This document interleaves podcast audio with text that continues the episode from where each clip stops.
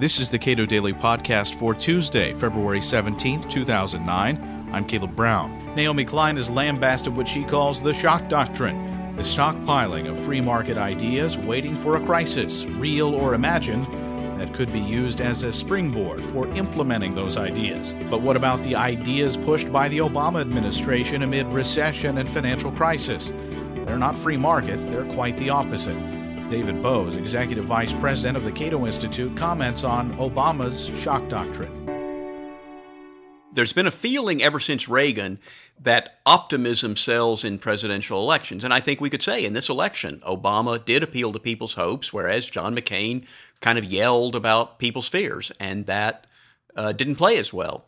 But it may be that hope helps you get elected, but fear helps you get your program through. Now that we've got Obama, can we just relax? No, no, we've got this catastrophe. We've got a crisis that could become a disaster. If my program doesn't get through, then it will be the worst economy in the history of mankind. And so, yeah, it, it is a matter of scaring people into needing to do something, and that is a, uh, a tactic with a long history. You compare Obama's rhetoric here and uh, the situation to what Naomi Klein calls the shock doctrine, but for her it was uh, essentially right wing ideologues who stored up their ideas, uh, waiting for a crisis with which to impose free market uh, capitalism. Well, right.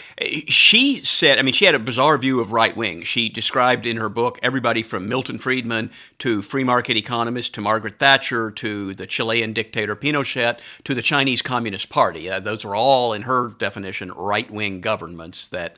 Uh, that waited for a crisis to ram through their right wing program.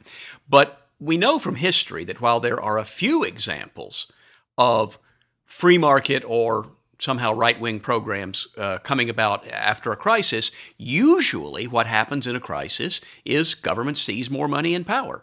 And you can see that in the New Deal. The Great Depression led to the New Deal. Um, you can see it after Kennedy's assassination led to Lyndon Johnson and his 100 days of legislation. Um, you can see it in practically every communist government that ever came to power was in the uh, devastation of war. So Obama comes to power. We're in the middle of a financial crisis. And really, we should go back before Obama. We had a financial crisis, and what happened? Did the incumbent Republican administration say, aha, now's our chance to implement Milton Friedman's program and privatize and deregulate? No. They did what governments always do. They expanded their own powers at the expense of civil society. And so, in that sense, Obama's just doing the same thing that Bush did. We could call this the Bush Obama era. At least they're doing it openly. Well, they, they really are doing it openly. And even Naomi Klein didn't say that these right wing governments went around saying, now that we have a crisis, let's make good use of it. But Rahm Emanuel, in the, in the period between the election and the inauguration, said on television, you never want a serious crisis to go to waste. This crisis provides the opportunity for us to do things that you could not do before. Now, imagine if a Republican government said, You never want a serious crisis to go to waste. Naomi Klein would be all over television. She'd have a new YouTube video pointing to that. But they have said this, and it's not just Rahm Emanuel. Um, Paul Krugman said, the crisis is an opportunity to change the shape of American society for generations to come. Arianna Huffington, I thought this was amusing. Two years ago, she reviewed Naomi Klein's book and she called it prophetic. Two years later, she goes on the radio and she says, This crisis is a great opportunity to do all the stuff we've been wanting to do. So she was right. It was prophetic. Um, it prophesied exactly what Arianna and Rahm Emanuel would do. So you got lots of governments that operate by the shock doctrine.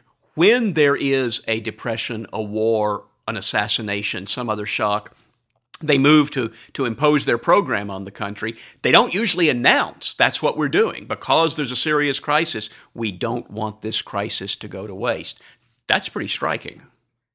On the, the flip side, you talked about the examples of where this uh, has occurred uh, in terms of not imposing free markets, but governments essentially stepping down in a sense. Those have been after long periods of government failure. Ronald Reagan, for instance, we had sort of 20 years of a deteriorating American economy, And one of the big things that happened was inflation. Inflation was costing people money, it was also driving them into higher tax brackets. So that was one time when a president could come along and say, I have a solution to inflation and higher taxes, and people would buy that as the answer. Although partly Reagan was lucky in the sense that a lot of the bad policies had been implemented by the Republican presidents, Nixon and Ford. It's just that when the music stopped, Jimmy Carter was president, and he's the one who lost his seat, and Reagan became president. If you'd had a Republican president as inflation soared into double digits, um, then you probably would have gotten a Democratic president. So, in that sense, the country was just lucky to get that. Uh, same thing in England, a long period of deterioration, um, precipitated then by unions defying the British government in such a way as to make people think Britain has become ungovernable. And then here came Margaret Thatcher saying, I have an economic plan and I can prevent the unions from destroying our economy. And that worked. Uh, but usually, as I say, the plan that government leaders have is that they should have more money and power. Have Naomi Klein or any of her defenders actually made this connection? No, I think it's interesting. I haven't heard anything from Naomi Klein.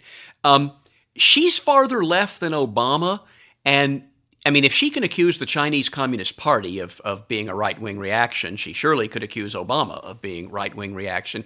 She did a year ago raise some concerns that Obama had been known to sit at the University of Chicago, and so she was afraid that he might bring Chicago boys to Washington. I think she can erase that fear. But I think what's going on with people like Klein is that they're having to adjust after eight years of luxuriating in Bush derangement syndrome.